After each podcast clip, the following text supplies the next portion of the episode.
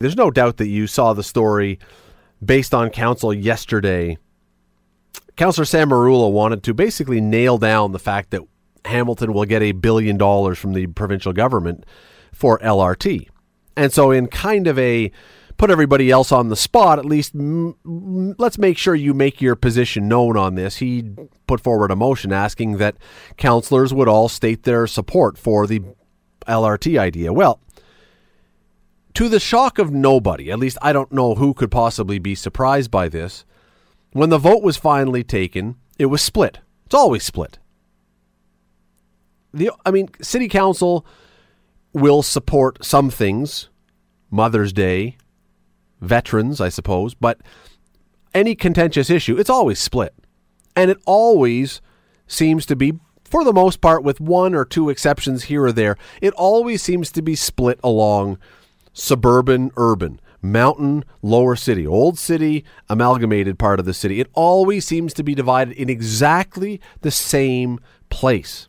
It's it's always the case. There's and when I say always, I understand there are exceptions. I understand in this case there was an exception. Councillor Lloyd Ferguson from Ancaster, who often will be on the other side, supported the motion and stood with the people downtown, while it was Chad Collins, who you would think would probably be in the downtown group, who actually was with the no group. But anyway, you end up with this this split that happens over and over and over and over again. It's the downtown versus the suburbs. It's the new city versus the old city. It's the rural versus the urban. So when you have a city that is now in this position, that it is so predictably divided this way, how do you possibly govern? How do you govern a city where every decision, every major decision seemingly is going to follow this pattern? Well, a familiar voice to everybody, not only who listens to this station, but in this city. Uh, he's on the radio here three hours every morning. If you're not listening to him, you should be, um, but you probably are because you're smart. Uh, is Bill Kelly, host of, ironically, The Bill Kelly Show on 900 CHML. He joins me now. William, how are you this evening? Scott, how are you doing? I'm I'm wonderful. I'm I uh, breath. I just got back. We were just dumping all our red meat into the green bin. Thanks for that first segment. You've, you've changed our life. yeah, not not a bad idea. Even the raccoons now are avoiding the green bills. No, no, no. We we want the vegetarian offering, please. Yeah, the Ancaster raccoons are going to be. There, there, there's there's a lot of meat here. These guys are going to be very healthy. Well, we're, we're good now. We're good. And they don't mind eating human DNA. I mean, they're okay with that. and rats, rats are just part of the menu. Um, as I'm saying, it, it seems that we have this coming up as a pattern over and over and over and over again. Um, mountain counselors versus downtown counselors, on and on and on. Again, it happened on Tuesday with the LRT. First of all, I'm not imagining this, am I? No, no. That that divide has been there since amalgamation for the last 16 years now, and, it's been there. And, and it sometimes got it's been latent. I grant you that. And and counselors love to say, "No, we're united now. We're all together now." But like you say, the ones that are unanimous votes are, are motherhood issues. Like, uh, you know, we're in favor of, uh, you know, veterans. Well, of course you are. But when it comes to contentious issues, and, and do I need to bring up the stadium debate? Uh, let's talk about that. Let's talk about uh, the Red Hill Expressway, which which even predated my time on council. Uh, it it always seems to be that there, there are these intransigent people on council that are going to simply say, you know what, I, I got like ten vote calls today, and they, these people are opposed to this, so I've got to change my vote. And and and as a result of that, they do, and it it, it just what it does is it stifles progress when, this city comes and and this is a big issue. I mean, you know, it, here's here's my take on this. I'm, I'm going to talk about this on our show again tomorrow, and, and I'm glad you brought it up tonight. If you're opposed to it, have the backbone to say I'm opposed to it. Don't keep punting it forward and saying let's talk about this a few months from now. That doesn't serve anybody. It doesn't it doesn't help the situation. It doesn't help moving the city forward. If you're opposed, if or if you're in favor, at some point you've got to have the, the courage of your convictions and say let's move on this one way or another. But is this, uh, and let, I'm going to let Hamilton Council off the hook just a teeny, teeny, teeny, tiny bit. Not, not all the way, but I don't think this is unusual. I don't think if you go to almost any city and you're talking about a major decision, it's not unusual for councilors to want to hedge their bets a little bit. Well, I no, yeah, but what you have to do is let's dig a little deeper and say, well, why? All right, is it because uh, we got a lot of phone calls, or hey, you know, somebody stopped me at the mall the other day and said, hey, you know, Councillor so and so, you bloody well, I better not support this sort of thing. Uh, okay, that, and that's fine. You're going to get that. But but look at I, I I was there. Okay, I spent nine years on council. I've, I've done a number of years doing what we do now, what you and I do here on the radio. And, and here's the thing that I've, I've and this is a, I hate to make blanket statements, but for the sake of this discussion, 99% of the people who call counselors are calling to complain and say, "Don't do this." Yeah, they don't call you to never hear thank from you. the people. The people who think, "Hey, that's a great idea," whether it's the expressway, whether it's putting a stop sign there, they don't call you because they figure you're going to do the right thing. The ones who complain are the ones who usually call, and counselors too often say, "Geez, I'm getting some calls on this. I better change my vote." And but here's here's the question I'm going to ask: If they're being guided by that, are they more concerned about their reelection promises, or are they more concerned about what's best for the city? Well, and that's I mean that's a great point because that's exactly what this is. If you are if you are a counselor who is in, uh, who is a counselor for a ward that isn't affected by a particular issue, whether it's the stadium or whether it's the uh, LRT or whether it's Red Hill or whatever else it is, you probably your your constituents don't really give a crap about it except for the fact that they're going to pay for it. So you are casting your ballot as a counselor wherever you are to make sure you're reelected. I mean that just goes without saying. And listen, uh, for instance, because I saw this uh, uh, with the Red Hill, you know, uh, uh, expressway thing when I was on council, and and some of the outlying areas like Flamborough and Dundas, et cetera, said, well, we're opposed to it because they didn't see the benefit of it. But my my argument back to those councillors was, look, at you're elected to look after the the whole city, and I understand you have to listen to your constituents. And maybe the, some of the people in Dundas or, or Flamborough, for instance, didn't see the net benefit to the expressway, so they said don't support it. But look what's happened since it's been built. Look at the growth that's happened. Look at the new commercial development that's happened. Look at the you know the, the, the new taxes that have been developed. They they don't see that. But it's the councillor's job, Scott, to do the homework and say, does this work? And and if they're simply going to say, oh, I'm just going to rely on the number of people who call me and complain, you know what? Then quit. You know what we'll do then? Let's just do phone polls on everything. We don't need a city council. Let's do phone polls on everything. I mean, I know that's a bizarre example, but if councillors are going to abdicate the responsibility to make tough calls, then they shouldn't be there. Well, and you know what? You can make the same case, Bill, exactly for most community meetings. You said it's the people who call to complain, not to say, I love the idea. Go to most community meetings for things. It's the people who have a beef with it that are often the ones there. I don't know that whenever you have one of those meetings, you're really getting much of a cross section or learning much of anything, yet they seem to carry a lot of weight. Well, they do simply because councillors, and, and, and I saw this uh, with the number of public meetings I had when I was on council, and, and I'm not being dismissive of that. You have to listen to those Yes. concerns and address them, but at the same time, you have to talk to them and say, I understand what you see, Mr. Radley, and I, I'm concerned about what you are, but here's the greater good. We're going to try to mitigate your concerns. We're going to try to do this, but in the long term, this is best for the city. And if you don't have the courage of those convictions, you know, maybe maybe you're not the person that should be there. If you're simply going to be swayed by you know five or six people who say, you know, Scott, don't vote in favor of that, uh, even though you think in your heart it's the right thing to do, then you know you, you're you're you're not doing the best service for the city. The other element to that is this: is is when you're in that situation, you have to ask yourself, you know, are you looking at, at the whole picture here? Like, you know, the the reason that they put this debate off the other day was they said, well, we need to get some answers. Why didn't you ask the questions before? I mean, you know, the, these reports have been out there. We've talked about this. You've done segments on the show. I've done segments on the show over the last couple of weeks. I've asked the staff about the questions. Why didn't the counselors ask those questions?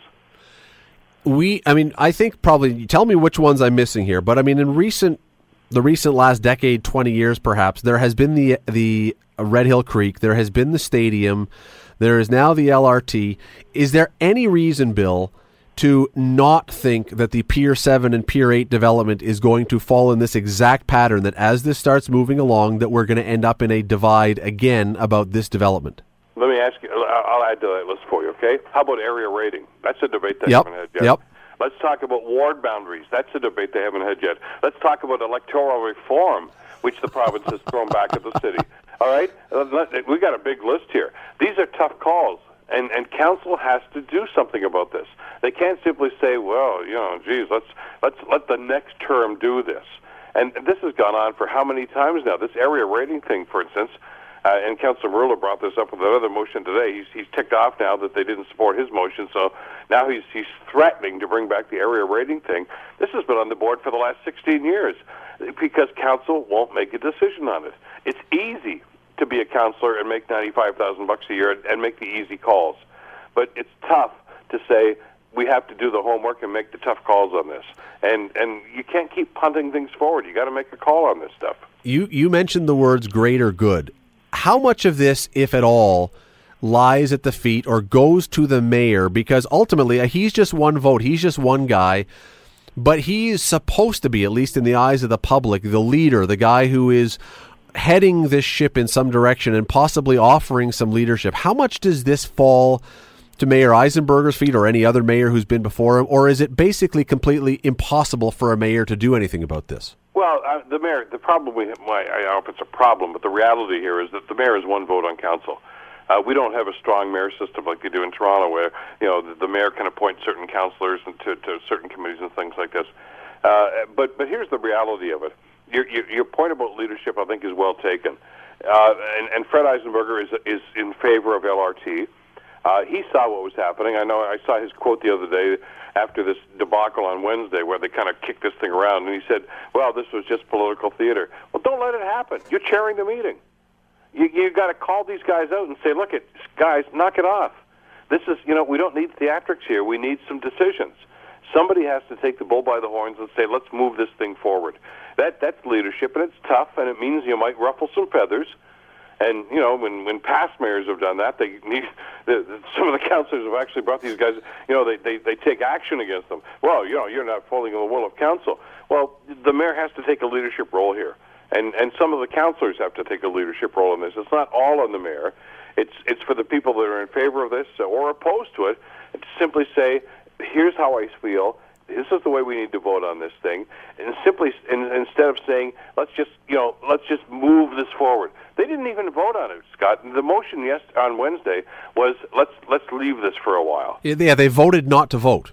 Yeah, I, I, I had more respect for them if, it, if if if the the nine people that voted for that said we don't like this project at all. I, I, I wouldn't agree with them, but I would have respected them more for them to have the backbone to say we're opposed to this and this is how we're going to vote. But they don't do that. They simply say, well, let's let's push this off until we get some more information. You know, this is you know what this is. This is paralysis by analysis. Mm. Let's let's study it more. Let's get more reports. Let's ask more questions. They they already know. There's some information that's not available yet. It's simply not going to be. You know, about you know economic impact and all this sort of stuff because they haven't done the homework on this and it's not going to be available for another two or three years. But these guys have to make a decision, and you have to do it with the uh, information that's available to them at that present time. And instead of making that tough call, in, in light of the fact that some people may say, uh, you know, Counselor so and so, we don't think this is a good idea, they simply say, well, let's put it off. And that's not leadership.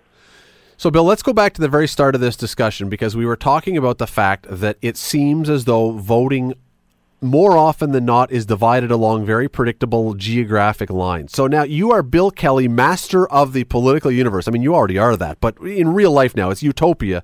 And you can take the councillors we have in Hamilton and create a new ward system that eliminates somehow the fact that everyone's going to be just fighting for their little fiefdom and is actually going to be fighting for the greater good that you keep talking about. How do you do that? What is the ward system that makes every counselor not defensive of their voting area, but truly voting for the long term goodness of Hamilton?